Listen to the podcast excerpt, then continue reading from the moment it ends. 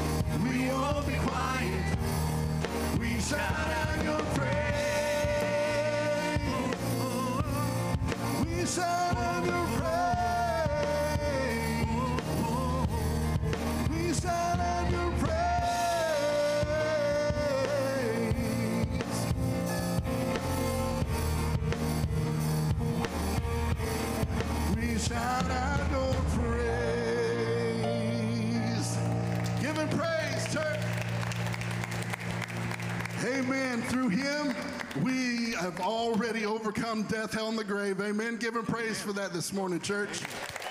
Amen. Y'all can be seated. Right now, I just want to want to say what an incredible honor, honor it is for us to be able to get to worship every Sunday with you all. Amen. And if you are a guest here, we want you to know that it is an incredible honor that you have chosen to come and worship with us this morning as well. And we want you to feel welcome here. If you haven't already been told, we want you to know that you are loved and we are thankful you are here. And after service, we want to show you how much we care about you and that we're thankful that you're here. We have a gift for you. So if you will, if you're a guest, at the end of service, we'll have probably we'll have Pastor Mike Welburn back here at the back table uh, with his beautiful wife, and we have a gift for you. So if you will, at the end of service, come back here and we'll, we'll uh, Pastor Mike Welburn will get you a gift and um, just let you know how much you're loved. And if you are with us online, thank you for taking the time this morning to come and worship with us. Y'all, I don't know about you, but I am ready to worship this morning. I'm excited about the, the word that Pastor is going to bring, about the victory that we have through Christ alone. Amen. Amen. So we're just going to continue as we worship this morning. Uh, let's all stand as we continue in worship this morning.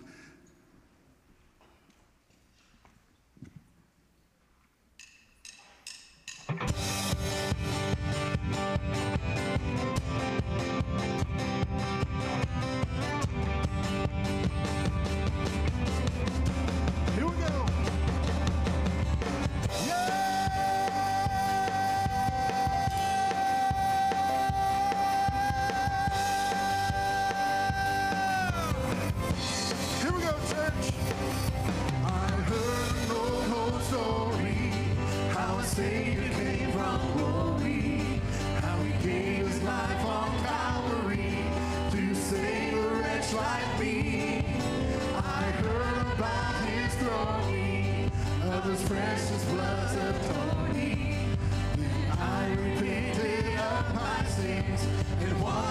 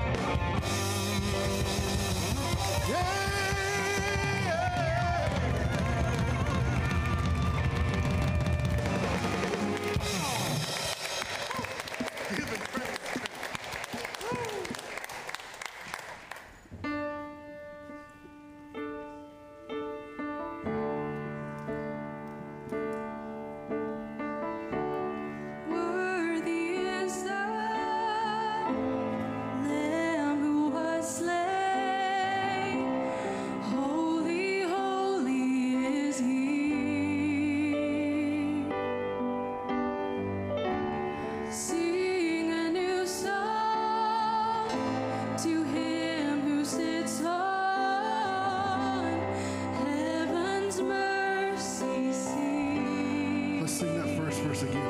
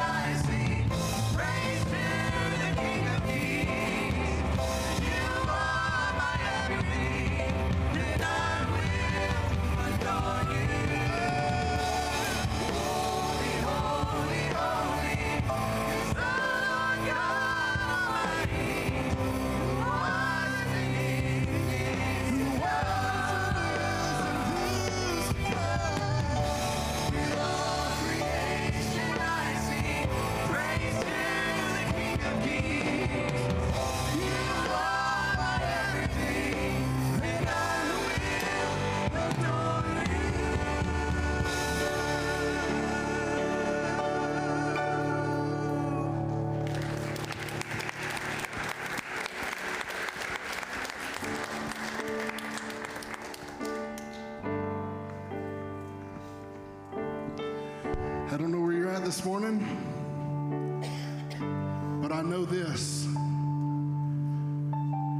It'd be an impossible world to live in right now if we didn't have the living hope that comes in Christ alone. Amen? Amen. Amen. Y'all, it's a, it's a tough, tough world right now. But, but, for those who are in Christ Jesus, Pastor says it all the time the best is yet to come. See, we don't have a hope outside of Christ. What is what would hope be without Christ? To live life and just be gone? What would the whole point of living this life be? Why even worry about the turmoil that you have to face day in and day out?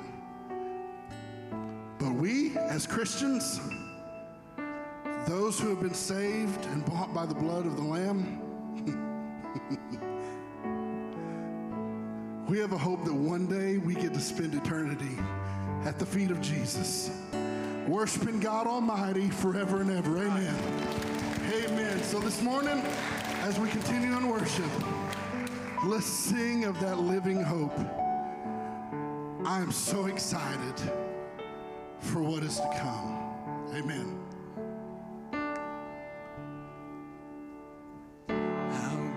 The chasm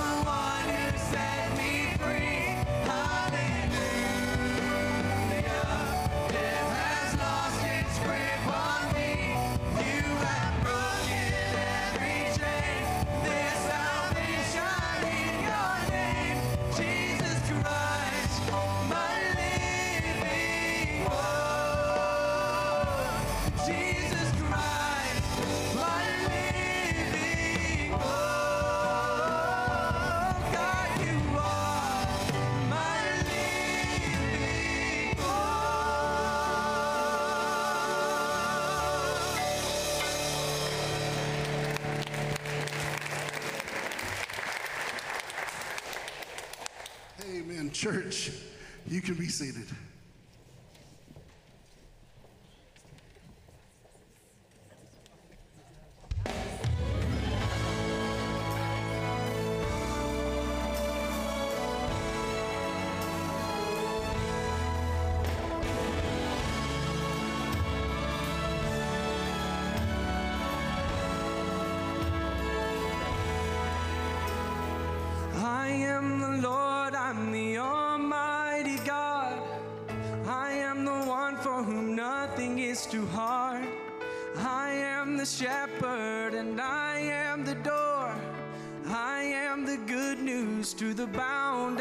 Bound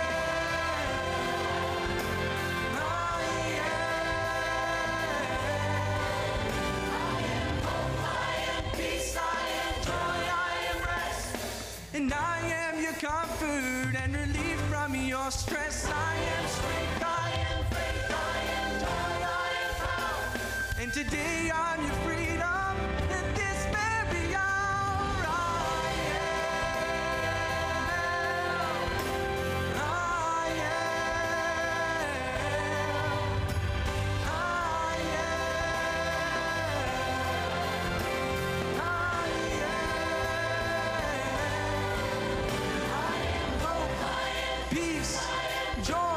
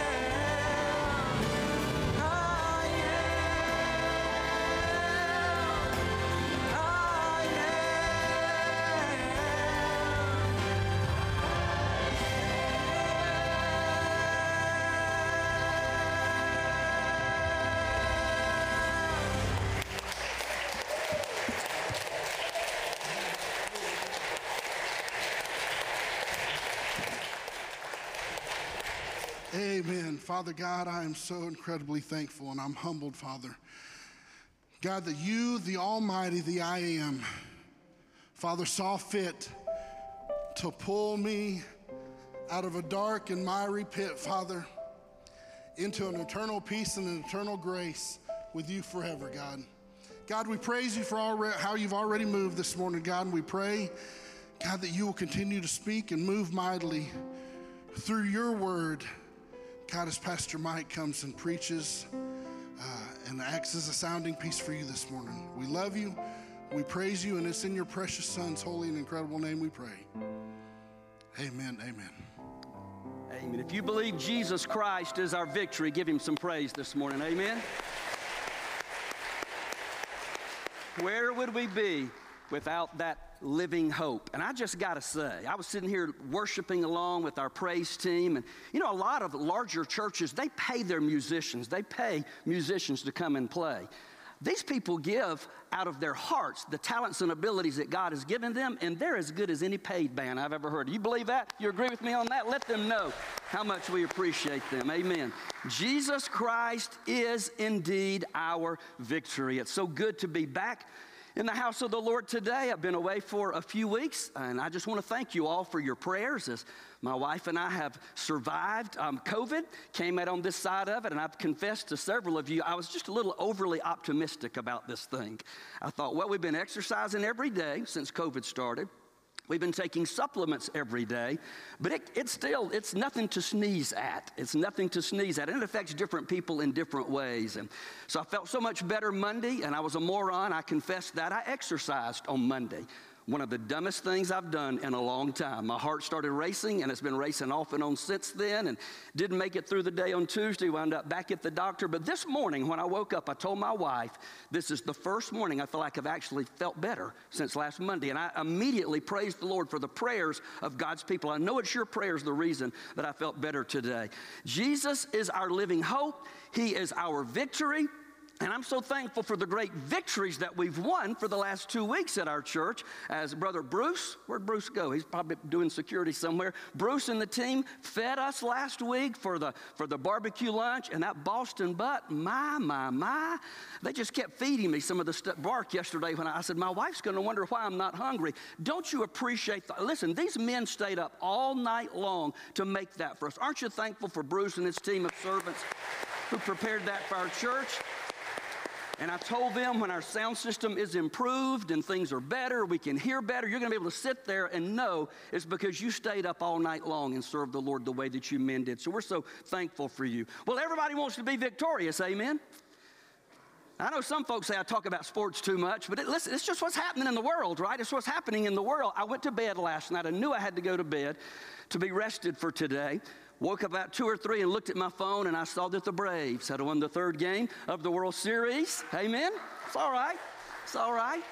Good when you got players like Dansby Swanson who keeps a prayer journal every day if you did not know that and testifies of his faith in Jesus Christ. And then, of course, if you're a Georgia Bulldog fan, 1980 was a long time ago. Can I get a witness in the house? That was a long time ago. So my son said to me several weeks ago, Dad, it almost feels like 1980 and 1995 all ro- rolled up together in one for the dogs and the Braves. But you know what? That's not where our joy comes from. We get happy about it. Everybody wants to be victorious, but when two teams line up to play, only one can be victorious, and Jesus will still be Lord. Could it be this year that we finally get to see that? My great grandmother Brown, boy, I miss, I, miss, you know, I, I, it hit me the other day. I heard the song. What's the song Matt sang at your granny's funeral? I'm drawing a blank. Scars of Heaven. I heard that song and I squalled like a baby. I don't know how Matt sang that at her granny's funeral so well, but he did. And it hit me. Probably half of the people I've loved most in my life are already there. They're already in heaven.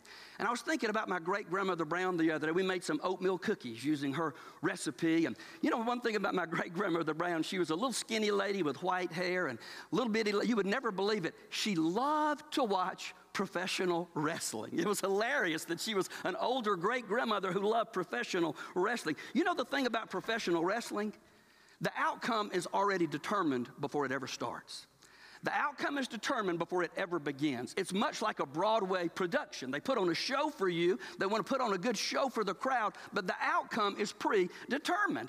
So the winner of the match in wrestling, they're not wrestling for victory, they're wrestling from victory. Ladies and gentlemen, is that not true of those of us who claim the name of Jesus Christ? We're not wrestling for victory, we're wrestling from a position of victory, and that's why we can say the best is yet to come. My aunt said, You're not going to be able to talk as fast as you usually do. I can't believe you're preaching. Tried to be calm in worship, Matt. I cannot be calm when y'all are up here leading. His leg will not stay still, uh, but I'm, I'm going to do my best to get through today. We, we battle knowing that Jesus Christ has already won the victory. He allows us to go through the, the battles and the wrestling matches of life, if you will, to prove to a lost world that greater is He that is in us than He that is in the world. So those difficult times are going to come. And the Peter, the Apostle Peter was writing to Jewish Jewish believers who had been scattered by persecution. And he was telling them this persecution is just temporary because we're wrestling from a position of victory. Now, you remember who this dude was? He was the dude who said he would never deny the Lord but he did. He denied Jesus repeatedly. So, the man who wrote this book to the early church and to you and I today is a man who knew something about failure. He's a man who knew something about humiliation. He's a man who knew something about embarrassment, but yet he knew that we can fix our eyes on Jesus. Hebrews 12, 1 and 2 says, The author and perfecter of our faith, knowing that we have ultimate victory in the Lord Jesus Christ. So, take your copy of Scripture, if you will, and turn to 1 Peter chapter number 5. First Peter chapter number five is where we will we'll pick up right here in context. I so appreciate the awesome word from Pastor Josh Johnson last week. So excited about him coming for a long, long time. And Julie and I wanted to be here, and we were COVID negative as of last week, but we were still coughing and just didn't want to make you folks nervous if we came up in here. I thought, well, I can wear a mask. Well, that's just going to make me cough even more as an asthmatic. So, so appreciate that. And then two weeks ago, Pastor Andrew jumped in and continued our verse by verse study, did an outstanding job, as always, in 1 Peter. So today we arrive at verse number six. If you're physically able, and I understand if you can't, would you rise and let's give honor and reverence to the reading of God's word. 1 Peter chapter 5 and verse number 6. So humble yourselves under the mighty power of God, and at the right time he will lift you up in honor. Give all your worries and cares to God, for he cares about you. Stay alert. Watch out for your great enemy, the devil. He prowls around like a roaring lion looking for someone to devour. Stand firm against him and be strong in your faith. Remember that your family of believers all over the world is going through the same kind of suffering you are. In his kindness, God called you to share in his eternal glory by means of Christ Jesus. The victories in Jesus. So after you've suffered a little while, he will restore, support, and strengthen you, and he will place you on a firm foundation. All power to him forever. Amen. Father, we thank you for the inerrant, infallible, and authoritative word that you have given us. God, we're so thankful that it is just as true today as it was when Peter wrote to that first century church scattered by persecution. We thank you and declare once again that Jesus Christ and Jesus alone is Lord of Airline Baptist Church.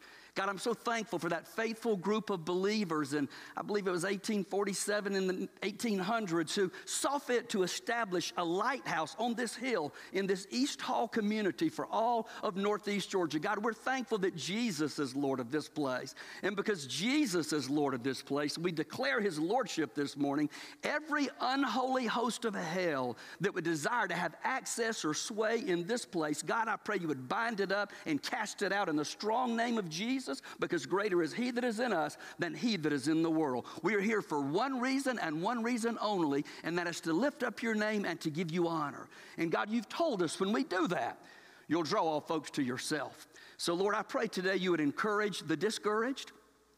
You would point unbelievers to a saving faith in Jesus Christ and that by the time we walk out these doors and those watching online when it's over, we would all be able to walk in the victory that you have already predetermined and provided for us on the cross and the empty tomb. And we thank you and praise you in Jesus' name. Amen and amen. You can be seated. It was two weeks ago that Pastor Andrew began the study here in chapter 5 by reminding us about the grave responsibility of pastors and elders to lead his church. And he talked about the need for the older believers to pour into the younger believers. And it's in that context of, of elders and older discipling the younger, it's in that same context, we're continuing here. It's important to always get the context. We see this passage right here. Number one, God expects us to walk in humility. If we are going to have victory in Jesus Christ, Christ, you and I must walk in humility. Look at verse 6 again. Humble yourselves under the mighty power of God. And at the right time, when is that? I don't know. God determines that. At the right time, He will lift you up in honor at the right time. That word translated humility is, a, is, an, is an amazing word in the original language here. It literally means to be made low, to be fully dependent on the Lord, dismissing reliance upon self and any carnal ego. What would the church in America and the world look like today if we all did that? We put aside carnal egos and personal agendas and we humbled ourselves before holy God. In fact, we'll never know victory in Jesus until you and I do that. So it's in that context here, chapter 5. Dr. Tony Evans, I refer to him a lot.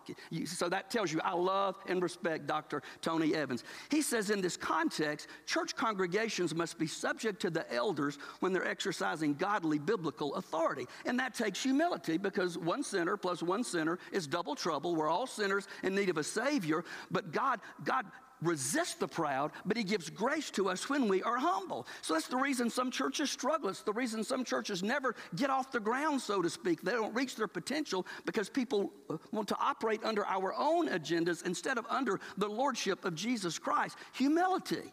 You know, I say it all the time. I'm a nobody from nowhere, broken home, mobile home, cemetery road, Cordele, Georgia. I say that not for your benefit, but for my benefit. Because when I realize who I am before holy God, I ought to be in hell right now, suffering and burning eternally. But only the grace of God rescued my sorry behind from the fate that I deserved for being a sinner in need of a Savior. If you want a good dose of humility, I tell you, pastor a Baptist church, you'll get some real quick. I just had lunch with Pastor David Winger a few weeks ago. If you've not met him or heard of him, he's the new pastor at Hopewell Baptist Church here in town. I'm so excited about Pastor David. I never met him before. I invited him to lunch. We had a wonderful time of fellowship. That church has a bright future ahead of them, I believe, under the leadership of David Winger. When one church in town does well, we all do well. A rising tide raises all ships. Well, I'd love to see every church in Hall County filled with worshipers, filled with people listening to the gospel of Jesus Christ and and responding. We're not threatened when other churches are blessed. We're blessed when other churches are blessed. But, but David said, Pastor David said this to me. He said, Mike, being a pastor is the only profession, really a calling, the only profession where once a week you got to make a major speech in front of the shareholders, and your job and your livelihood depends on what you say every single week. I thought, boy, that's, that's some good stuff right there, because your words get parsed and your heart gets judged, and people try to assign stuff to you. Man, the only thing you can do is humble yourself in the mighty hand of God, and when you lay your head on your pillow at night, know that you've got a clear conscience before God. Otherwise, criticism will eat your lunch. We're all sinners in need of a Savior. I love what Paul says to the church at Galatia in chapter 6. In verse 14, he says, As for me, may I never boast about anything Man never boast about anything except the cross of our Lord Jesus Christ. Because of that cross, my interest in this world has been crucified, and the world's interest in me has also died. Nobody's better than anybody else. The ground is level at the foot of the cross. We're all sinners in need of a Savior. But clearly, Scripture lays out an order for doing things decently and in order, the Bible says. Several weeks ago, we looked at God's order for the home. Not that the man is any better than the woman or the woman is not inferior to the man, but there is a divine order that God says to have order and not chaos, this is what you do. The same thing he lays out for the church. Victory in Jesus is dependent upon you and I lining up under the authority and the truth of God's word. And it begins with humility. Number two, write this down. God expects us to give our anxieties to him. God expects us to give our anxieties to him. Now you're looking at me thinking the same thing I'm thinking. That's a whole lot easier said than done, is it not? A whole lot easier said than done. Verse 7 says, Cast all, give all your worries. One translation says, Cast all your worries and cares to God, for He cares about you. It's easier said than done, but is it possible? Absolutely, it's possible. God wouldn't tell us to do something if He wouldn't equip us to do what He's called us to do. Heard about a man who looked real worried one day, and his friend said, Dude, you sure to look worried today. He said, Man, I got so much to worry about. If one more thing comes on my plate, I can't worry about it till two weeks from now. You know, when we assume the responsibility that we've got to fix everything, when we worry and we fret, we are acting as if God is not in control. We're acting as if God is not the I am that Ben just sang about with the choir verse. He is the great I am. Nothing catches him by surprise. So we got to cast off that worry. Once again, a, a, a wonderful word study. That word worry in the original language means this means a part separated from the whole worrying, apart part separated from whole, dividing and fracturing a person's being into two parts. So when we worry ourselves, we literally allow Satan to rip us in two. That's all that worry does. It tears us apart. Is there anybody here today or watching online? You comment if you want to. Is there anybody that can say, Mike, my life was made better because I worried? My situation got better because I worried. Anyone at all? I would love to talk to you if that's the case. But I know it's not true because it defies the truth of Scripture. Don't let anxiety pull us in two or pull us apart. And listen, I'm not telling you this as somebody who gets this right all the time, okay? I mean, not only, you know, COVID is physical, but for me, COVID has been mental. It's been emotional. It's been brain fog. I mean, my son sent us a Larry Munson video two weeks ago at lunch, and I started crying, and my wife started crying. It's just a football video. I'm like, why are we crying? What is wrong with us? Why are we so emotional? So it's an emotional thing, and when we're weak and we don't feel good, we're subject, I'm getting ahead of myself, to the attacks of the devil. We'll get to that in just a minute. So worrying never makes anything better. I would submit to you that worrying is a sin if I allow myself to keep on worrying, that is nothing but sin. And so, since this whole COVID pandemic began, the suicide rates and the anxiety rates have skyrocketed. During the months when everyone was separated, nobody could get together, we didn't worship together, we worshiped from home. And that's not God's plan. God says in Hebrews 13, don't forsake the assembling of yourselves together. Worry and anxiety kicked in, suicide kicked in, and it's still happening. There's still those who live in fear, anxiety, and worry, and they won't get out. People said, Have you changed your mind after having COVID? Absolutely not.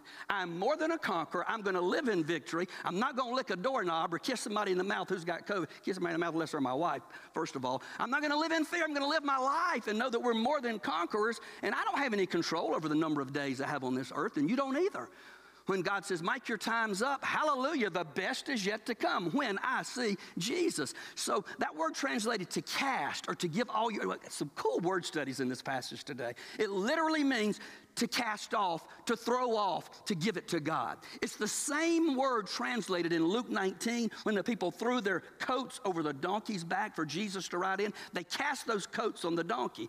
We need to throw off our coats. We got to throw off our worries. We got to throw off our anxieties and let the Lord be our burden bearer.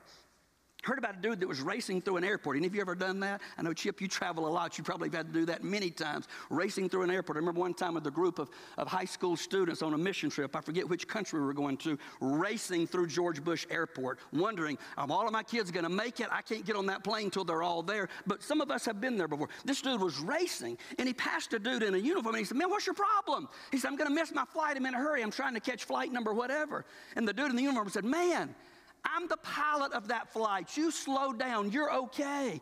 When the pilot says you can chill out, you can chill out. When the pilot says he's in control, we can rest in that sovereignty. God our Father is perfectly and completely in control, and nothing takes him by surprise. So if God is relaxed, I can relax, knowing that he's in control. Giving your worries to God, by the way, that's something active. It's not passive. I can't just say, God, I give you my worries, take my worries. No, it's a choice. Day by day, hour by hour, sometimes second by second, as Satan attacks us with spiritual warfare. It is an active choice. And when that happens, how do we defend that? Well, I think back to Jesus when he was tempted in the wilderness. You remember that passage of Scripture? Satan tempted him in this way, Jesus responded with Scripture. He tempted him in another way, Jesus responded with Scripture. That says to me that if Satan doesn't get you with one temptation, he'll keep on until he finds something else. And the only way to have victory is to respond back with it is written, the Word of God. I cannot do that if I've not hidden God's Word in my heart, that I might not sin against Him. So, ladies and gentlemen, I declare to you this morning, you'll never have victory in Jesus until you've got some arrows in there that you can fire back at the devil. We'll get to that also in just a minute. So, we can't have victory in Jesus if anxiety consumes us. Now, I don't have time to repreach something I've already preached, but probably of any message I've preached since I've been the pastor of this church, the one that I had the most feedback on is when I preached on anxiety and I shared my own personal testimony and my own battle with anxiety and depression. Something I had been taught was clearly a spiritual problem. If you have faith, you'll never have anxiety and depression. I had to learn firsthand that is a lie from the devil. I had to learn that firsthand. I, and so I said to you in that message, it's online, you can go back and listen to it if you want to. I'm tempted to preach all of it, but not going to do that. We should start with our heart first when the anxiety and the worries come, let's start with our heart. Is everything okay between me and holy God? Is there any unconfessed sin in my life? Is there any area of my life that I'm not fully trusting the Lord? And if there is, I need to fix that. Is there sin in my heart or bitterness in my heart towards another believer? I need to fix that. That can cause anxiety. It can poison my heart. It can poison the church. But if I can check all those boxes and, and, and say, God, as far as I know, my sins are confessed up. God, as far as I know, I'm serving you. I'm reading the Bible. I'm witnessing. I'm tithing. I'm keeping the temple of the Holy Spirit pure. I don't know what else to do. Then I would say to you, you ought to go to the doctor. At that point, you go to the doctor. Check your heart first, but there is a legit physical thing of chemical imbalance and things like that that take place. I submit you were too quick to run to the doctor without checking our heart first. So I got a little bit off track there. Philippians chapter 4 and verse number 6. I love the simple teaching of Philippians. Don't worry about anything. Instead, pray about everything. Tell God what you need and thank Him for all He's done. Then, then, after I've prayed, after I've refused to worry, after I've give thanksgiving, then you'll experience God's peace, which exceeds anything we can understand. When it doesn't make sense, you got peace. When you find out a loved one is dying of cancer, it doesn't make sense, but God gives you peace. When you find out the child that you have loved is turned to spite, doesn't make sense, but God gives you peace, the peace that passes all understanding. His peace will guard your hearts and minds as you live in Christ Jesus. As I live in submission to the Lordship of Christ and under obedience to His word, then I can cast all of my worries and anxieties on the Creator of the universe because verse 7 says He cares for us.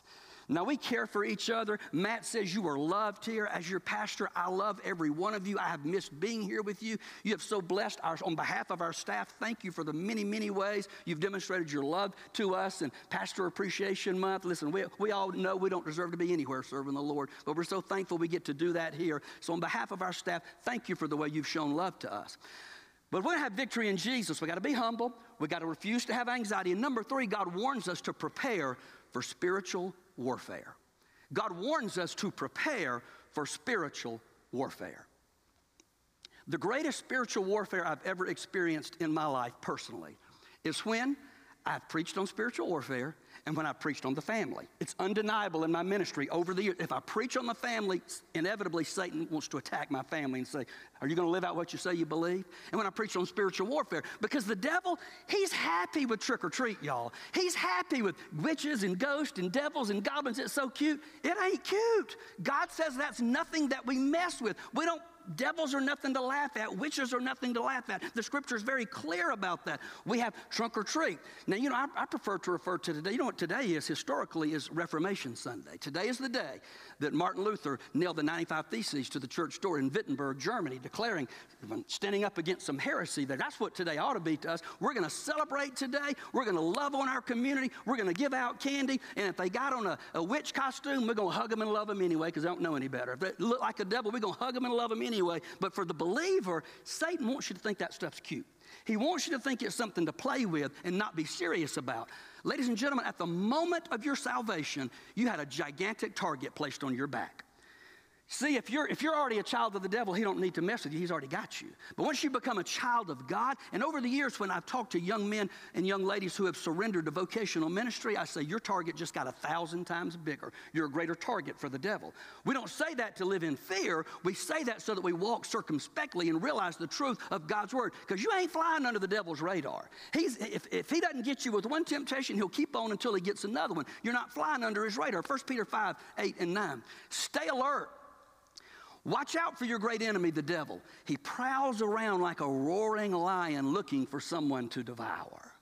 I never read that verse of scripture that I don't go back in my mind to Disney's, is it Disney or Pixar, The Lion King? Who likes The Lion King? My kids loved that movie when they were little, and I think they've remade it actually, haven't they? Remember when Simba was just a little boy and his daddy had him do pouncing practice? He would crouch down in the bushes and practice pouncing on unsuspecting people. That's an accurate picture from the original language. What the devil does, he's crouching, he's waiting to pounce on you, he's waiting for somebody to devour. So verse 9 says, Stand firm against him, be strong in your faith. Remember that your family of believers all over the world is going through the same kind of suffering you are. So we know in the jungle, lions attack those that are alone. They attack the weak and they attack the sickly. I feel like I've lived that out for the last few weeks as, as one who has been sickly. They choose victims who are alone or they're not alert. They're all alone. That's why we need each other. That's why quarantine and separation was so hard on us. God wants us to do life together. We're not meant to do this Christian life alone. So Peter warned them and he warns us that when you're suffering, you better intensify your prayer life. When you're suffering, you better gather people around you who will pray for you and encourage you through that thing. Because when you feel helpless and alone, you're most vulnerable for the attacks of the wicked one. So we saw that in the temptations of Jesus to have scripture in our heart to respond to him. You're not alone. You've got a family of God. At the moment of your salvation, God placed you in a family, the family of God. I don't want to ever embarrass people or. But I met a sweet, precious lady this morning visiting our church for the first time. And she said, You know Mark and Cindy Gentry? I said, I sure do. They're dear friends of ours. Mark pastors over in the Savannah area. She said, I just moved here and they recommended that I come to your church. That's a family that I know I can count on to pray for me and to hold me accountable. We need each other. I hadn't seen Mark and Cindy in years. Her mother passed away. I loved her mother. She was a, a, a, a very fun character. I'll just leave it at that. One of the funniest women I've ever known. I didn't get to go to her funeral because of COVID and all of that, but the family of God, we need each other. I ain't seen them in forever, but it blessed me when this dear lady said, Mark and Cindy told me to come here. James chapter 4 and verse number 7 is one of the first verses I ever memorized as a brand new Christian at the age of 15. My Sunday school teacher's name was Martha Jane Laporte. To this day, Mrs. Laporte was the best Sunday school teacher I've ever had in my life. She's still alive, I believe in her 90s now. And she challenged us teenagers to memorize James 4 7. It says, Humble yourselves before God King James says, Submit yourselves therefore unto God, resist the devil, and he will flee from you. Satan knows our weaknesses, he observes us, he knows our temptations, but he can't read my mind. So I just say that stuff out loud. She taught us, say it out loud, devil, I resist you in the name of Jesus. I'm living under the authority of God's word. I resist you not in my own power, because I have none, but in the power of the Most High God. You got to flee and get off of me. And on the authority of God's word, he must do that, ladies and gentlemen. Turn to Ephesians chapter 6 if you will. I'm going to avoid the temptation to preach this whole passage, but I at least must read it to you. If we're going to be dressed for battle, we ought to put on the pieces of the armor every single morning of our life. We can't afford to go one day without doing what Ephesians 6:10 says. Be strong in the Lord and in his mighty power. We've seen through sickness and COVID and cancer and heart disease and all that many of us have faced, our bodies are frail and weak. We don't have power on our own, but be strong in his mighty power. Put on all of God's armor, not just some of it, so you'll be able to stand firm against all the strategies of the devil. For we're not fighting against flesh and blood enemies, but against evil rulers and authorities of the unseen world, against mighty powers in this dark world, and against evil spirits in heavenly places. And I already mentioned the the fascination of Americans with, with witches and devils and ghosts, and it's cute, and we make fun of it, make light of it. And I'm telling you, on the authority of God's word, you're, you're playing with fire when you do that. The majority of Americans in opinion polls say we believe in angels. Some people even mistakenly pray to angels. That's unbiblical. It's nowhere in the Bible to pray to an angel or to pray to a saint. We pray to Jesus and Jesus alone. But many, most people see, I believe in angels, but many people deny the existence of demons. Why is that? Now, I would say in the Baptist church, we don't talk about it a whole lot, do we? And I think one of the reasons is some denominations have gone so far to the extreme about demons, it's made Baptists a little anxious. We better not talk about that. People will think we're a fanatic. Well, listen, I want to preach the full counsel of God. If you believe in angels, you better believe there's a such thing as demons. And I would submit to you, again, I hate to keep getting off track, but uh, I got COVID. I'll use that as my excuse, okay? Um, if you, if, if you there's a such thing, I've already said this, as mental illness. No question about it. I personally lived through depression and anxiety for no reason that I could put my finger on. And I believe God's will, God's design, He allowed that to be on purpose in my life so that I would stop telling people it's a spiritual problem. You couldn't convince me that I had to live it myself. So that I could minister to one in my own family who went through anxiety, depression, anorexia, and all those things. I had to learn firsthand that stuff is real. But I would also submit to you some things we call mental illness today. In my opinion, I can't prove it, it's from my opinion. I think it could be demon possession. Now, I know that sounds radical for a Baptist preacher to say that. Don't go pointing the finger and saying somebody's demon possessed, but are, are we still living in the same world that he that he wrote this to? Were there possessed people in Scripture? I, I, think sometimes when these multiple personalities come out, I just have to wonder. I'm not saying emphatically, that's just me wondering out loud. We cannot have victory in our own strength, so we got to get dressed. Verse 13. Therefore, because of that, put on every piece of God's armor so you'll be able to resist the enemy in the time of evil. He doesn't say if, because it's coming. Then after the battle, you'll still be standing firm. Stand your ground, putting on the belt of truth. What is the belt of truth? And the body armor of God's righteousness. For shoes, put on the peace that comes from the good news so you'll be fully prepared. In addition to all these, hold up the shield of faith to stop the fiery arrows of the devil. Put on salvation as your helmet and take the sword of the Spirit, which is the Word of God. Pray in the Spirit at all times on every occasion. Stay alert. Be persistent in your prayers for all believers everywhere. The most important thing we can do is pray. Our next cottage prayer meeting will be next uh, Sunday afternoon at 5 o'clock, I think, at Alan and Yvonne Berry's home. Am I right about that? It's next Sunday afternoon. If there's ever been a time we need to pray, church, we need to pray. Why is it in any church I've ever been a member of, one of the smallest gatherings tends to be at a prayer gathering? It's like we think we can do stuff in the works of the flesh without praying and expect God to bless it. I'm not saying people don't, who don't come are not praying. Don't hear what I'm not saying. I'm just saying there's something special about corporate prayer. When you pray, you're not talking to me. I get that. But I love to eavesdrop.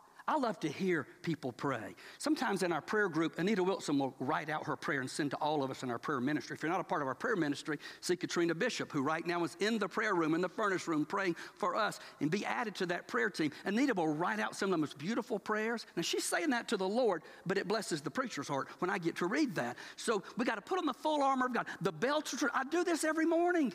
Now, I, I say every morning, I may slip up.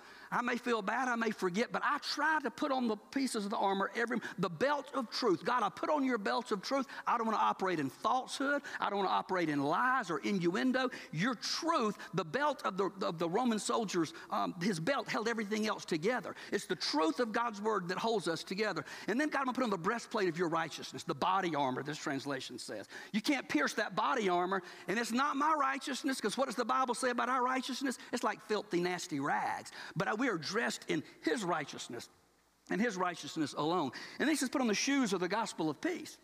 So that wherever I go, I'm a messenger of the gospel and I declare the truth and the peace that only comes from Jesus and Jesus alone. And then he says, We hold up the shield of faith by which we deflect those fiery darts of the devil because he's chunking them, he's throwing them. And if you're not putting on the full armor of God, boy, the, those things are going to attack you. But when you hold up the shield of faith, they must bounce off. And I just pray this in the morning God, I pray you protect me physically, spiritually, mentally, and emotionally. Protect me in every way from the attacks of the devil because I want to walk in victory. And then he says, the sword of the Spirit, which is the word of God. It's our only offensive weapon. The sword of the Spirit, the word of God. Jesus demonstrated that for us in his time of temptation, and that's the way you and I fight back. And then he says, and pray always. You got to be praying about everything always. We got to realize spiritual warfare is real, and if we don't, you're a sitting duck for the attacks of the enemy, and you'll never walk in victory. And I got to roll. Number four, God promises us, Pastor Matt said it earlier, I say it all the time, God promises us what? Say it out loud with me, that the you really believe that?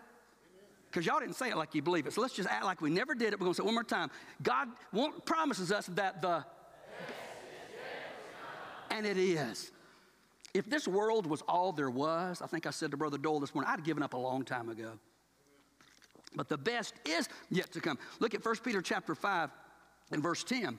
In his kindness, now, I want you to chew on this. In his, we're talking about suffering. In his kindness, God called you to share in his eternal glory by means of Jesus Christ. So, after you've suffered a little while, it's God's kindness that lets us suffer because that suffering draws us to greater dependency on Jesus and his lordship.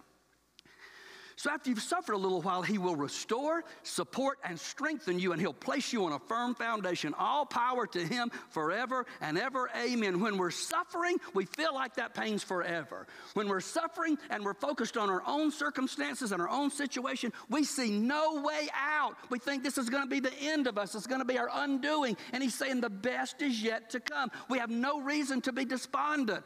Now, most people in the world, quite frankly, they ought to be despondent. They need to be despondent if they don't know the Lord because there is no hope apart from him. Pastor Matt said earlier, there's no hope apart from him. Peter reminds these faithful Christians that in comparison to eternity, any suffering you and I have right now, the deepest hurts you can imagine, it's only a speck compared to the glory that's going to be revealed. To the audience that Peter wrote this letter to, some of those experienced deliverance from their suffering in their lifetime. Others experienced delivering through, deliverance through death. They were set free from their suffering through death. To be absent from the body is to be present with the Lord. So every faithful follower of Jesus Christ is assured of his eternal glory, endless and joy, where there is no suffering. Absolutely, the best is yet to come. Look at 1 Peter chapter 5 and verse 12. And I always like to add, I, I believe with every fiber of my being, not only is the best yet to come for the child of God, the best is yet to come for Airline Baptist Church. We stand on that truth. We believe that truth. If we don't believe that truth, let's fold up our tents and go home. The best is yet to come for Airline Baptist Church. 1 Peter chapter 5 and verse 12. Paul says, I've written and sent this short letter to you. It's a short letter, but sure has taken me a long time to preach it, hasn't it? With the help of Silas, whom I commend to you as a faithful brother. My purpose in writing is to encourage you. We're suffering. There's a worldwide pandemic. Inflation is crazy. Uh, he writes to encourage you and assure you that what you're experiencing is truly part of God's grace for you. Stand firm in this grace. Your sister church here in Babylon sends you greetings. It's so great for me to, to meet with other pastors in the area and pray together, and we encourage each other. We're all on the same team. I'm so thankful for the family of God here in our city. He says the churches encourage each other. Stand firm in this grace. Your sister church here in Babylon sends your greetings. And so does my son Mark. Greet each other with a kiss of love. Peace be with all of you who are in Christ. Christ? Well, you know, different social customs in different places, right? We, we do a handshake, and then COVID came along, we did a fist bump. Brother Pete, when you go to Moldova, do they kiss a lot in Moldova?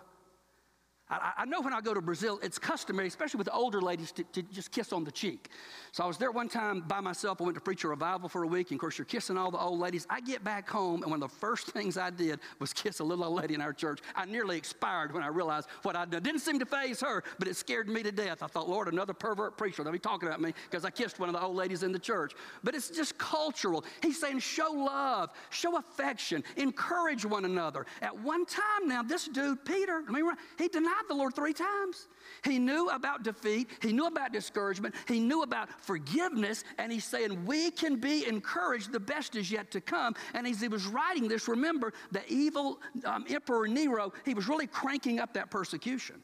And Peter had learned from his own mistakes to have hope in troubled times. That's the theme of this whole series. By the way, next week we just jump right into Second Peter. We're going to keep going through Peter. He encourages believers who are facing persecution to stand firm. And this is a man who lived by that. It wasn't just words that he wrote, because you know from history he was crucified upside down for his faith. He was a martyr for the faith. He said, I'm not worthy to be crucified like my Lord. You crucify me upside down. Those who truly stand for Christ will be persecuted. Why? Because this world is not our home. This world's controlled by Satan and his minions. And if the devil isn't bothering you, you must not be much of a threat to him. But when you're doing something for Jesus, he's going to turn up the attacks. But greater is he that is in us than he that is in the world. Thank God for that victory in Jesus. He is our Savior forever. He sought me and He bought me with His redeeming blood. He loved me before I ever knew Him, and all my love is due Him. He plunged me to what? Victory beneath the cleansing flood. That's our Savior, that's our power, and that's our hope. Look at number one on your conclusion. Is your life characterized by humility or by arrogance? It's the opposite. It's either humility or it's arrogance. I heard a preacher say one time he doesn't go to a lot of preacher meetings. He said some preachers are so prideful they can strut sitting down. I've been around folks like that before. Have you? If we want the victory in Jesus, God's never going to bless arrogance. It's got to be humility under the authority and the lordship of Christ and His Word. Number two, do you allow worry and anxiety to consume you? Do you allow that mess to consume you? I've already confessed I've dealt with it. I've been depressed. And even in this season of COVID and being away from my church, I've had those thoughts and those attacks from the devil in my brain. He comes after us when we're weak and when we're sick. If I'm not walking in the authority of God's word, I could have just let him devour me and lay in my bed and be miserable some more today. But it's time to get up and declare the victory we have in Jesus and walk in that victory. Don't allow worry and anxiety to consume you. Number three, will you suit up for spiritual warfare every morning? Will you suit up for spiritual warfare every morning? And the opposite of that is true. If you don't, you are a sitting duck for the attacks of the devil. Put on the pieces of the armor of God. I believe I shared with you before, one of the greatest sermons I ever heard was by Dr. Charles Stanley, and his title was How to Get Dressed in the Shower. Well, that was an attention getting uh, title for that sermon, and this is what he preached that he gets dressed in the shower every morning with the pieces of the armor. And number four, are you certain the best is yet to come for you? Are you certain that the best is yet to come for you? Man, when you're certain of that, there's such a joy. You know, so many of you blessed us, you texted us, you prayed for us, you sent us cards, but we got the sweetest card from Fred, Fred and Flora Wade last week. That's a man that was on the doorstep of death with COVID, but he still had the peace of God that passes all understanding. It meant so much to me, Brother Fred, that you wrote that and sent that to me. He's, he said, I believe God's not done with me, and he's not, because there he sits right now this morning. Greater is Jesus that is in us than he that is in the world. We need each other, y'all. Let's give each other the benefit of the doubt. We're the family of God. We're the church of the living God. Let's stick together. Let's not be divided. Let's line up under the authority of the Lordship of Christ, and let's show a skeptical world. They're skeptical. They've seen enough mess from church churches. They're skeptical. Let them see a church that will line up under the lordship of Christ and march forward victory in Christ and Christ alone. If you're not sure that the best is yet to come, you must not know Jesus. Either you don't know Jesus or you put your eyes on your circumstances. I was talking to Miss Pat this morning who buried three family members in recent weeks, but here she is, worshiping the Lord, smile on her face, the joy of the Lord, hurting, yes, grieving, tears, yes. But we know when we know Jesus, the best is yet to come. Pray with me, church. Father, we are desperate for you. We realize that all of our goodness, all of our smarts, all of our wisdom and wise counsel wadded up together is nothing compared to the inerrant, infallible, authoritative Word of God. We're, God, remind us we have no reason for pride or arrogance because apart from you, we can literally do nothing. My heart doesn't beat another time if you don't want it to. We don't draw another breath that you don't give it to us. So, God, help us to live in the awareness of our complete dependency upon you.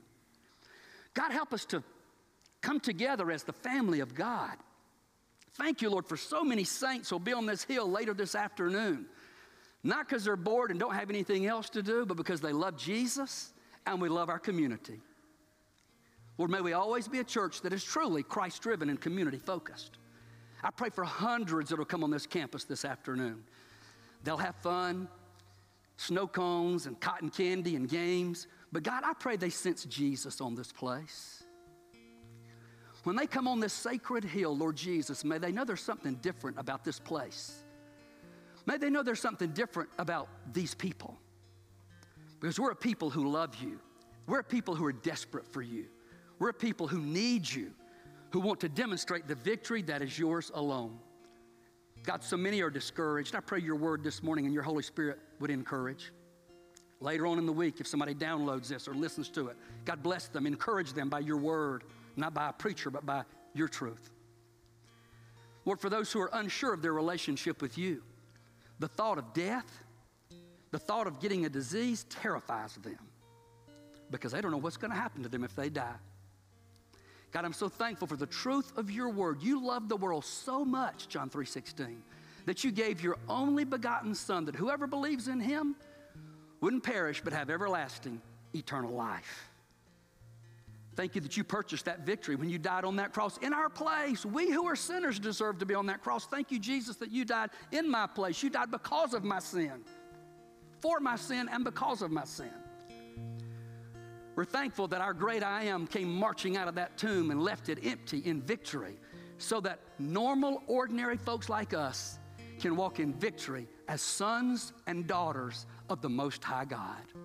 Thank you for that victory. I pray someone embrace that victory today.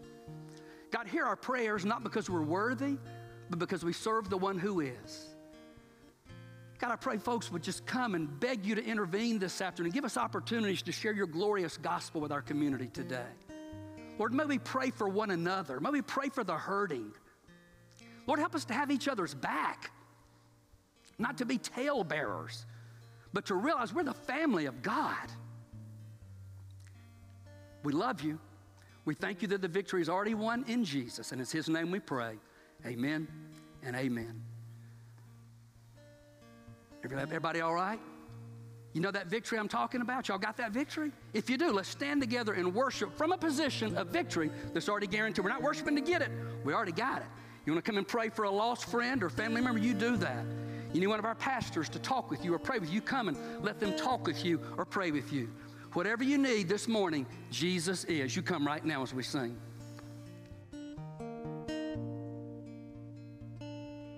Lord, I come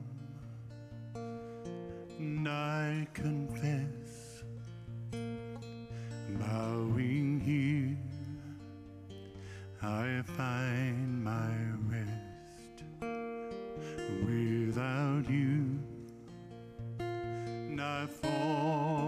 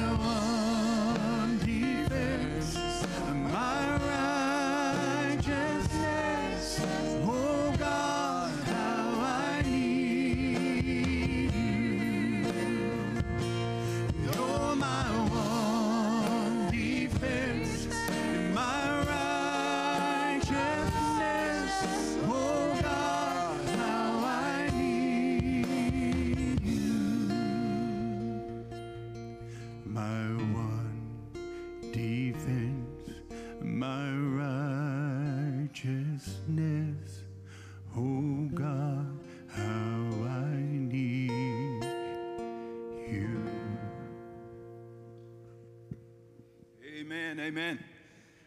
Don't we need him? Whew. Every hour of every day. Amen. Hey, we're just so excited. Y'all be seated just a second. Got a few quick things I need, and while I'm doing this, Tammy, you come over here next to me. All right? Couple of announcements before Tammy makes it over here. First, today is Trunk or Treat Day. Amen? Trunk or Treat. We're going to start today at 4:30. Okay, over here.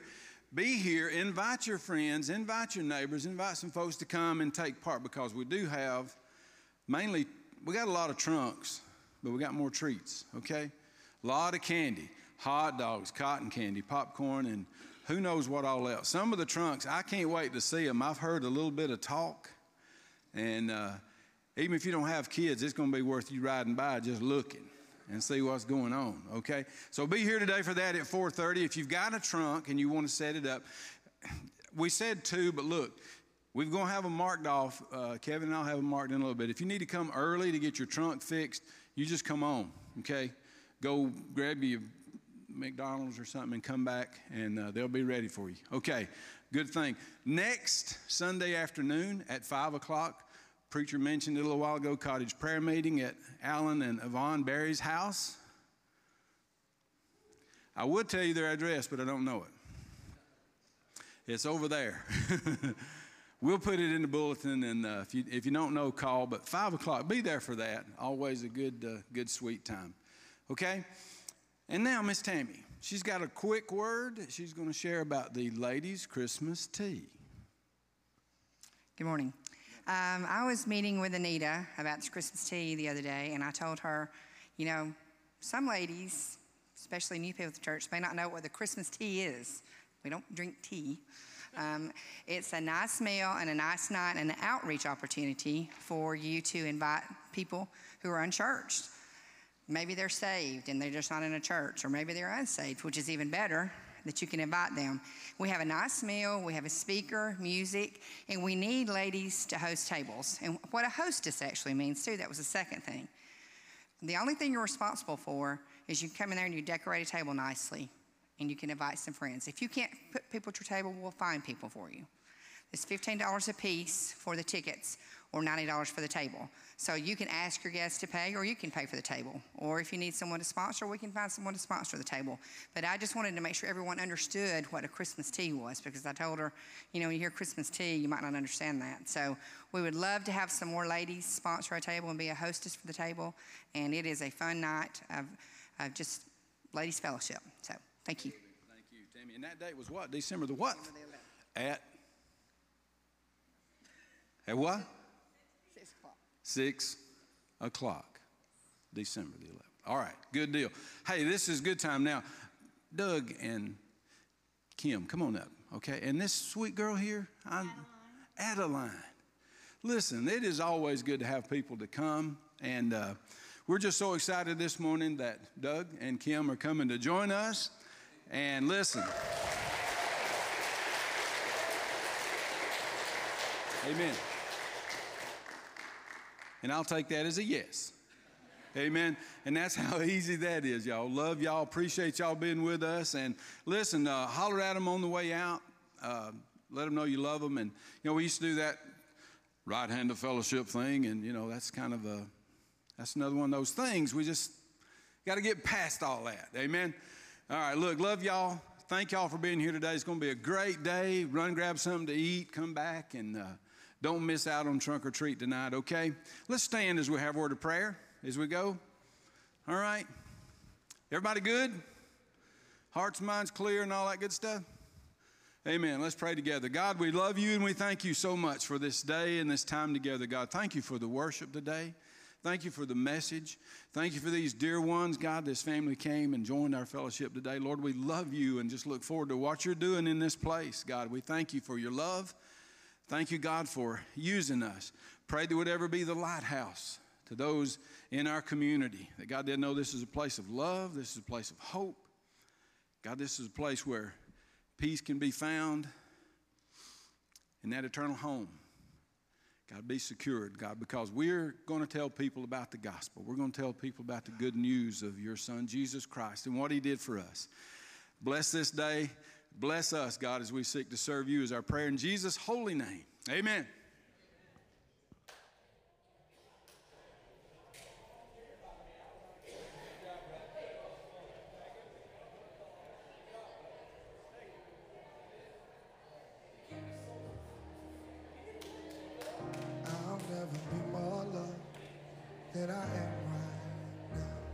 wasn't holding you up. So there's nothing I can do.